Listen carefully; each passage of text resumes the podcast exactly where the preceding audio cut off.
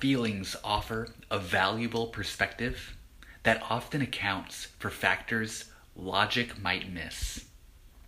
However, they don't always reflect reality. Practice listening to your feelings without acting on them. Examine and question their accuracy and utility.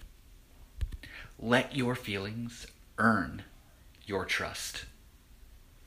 You've got this.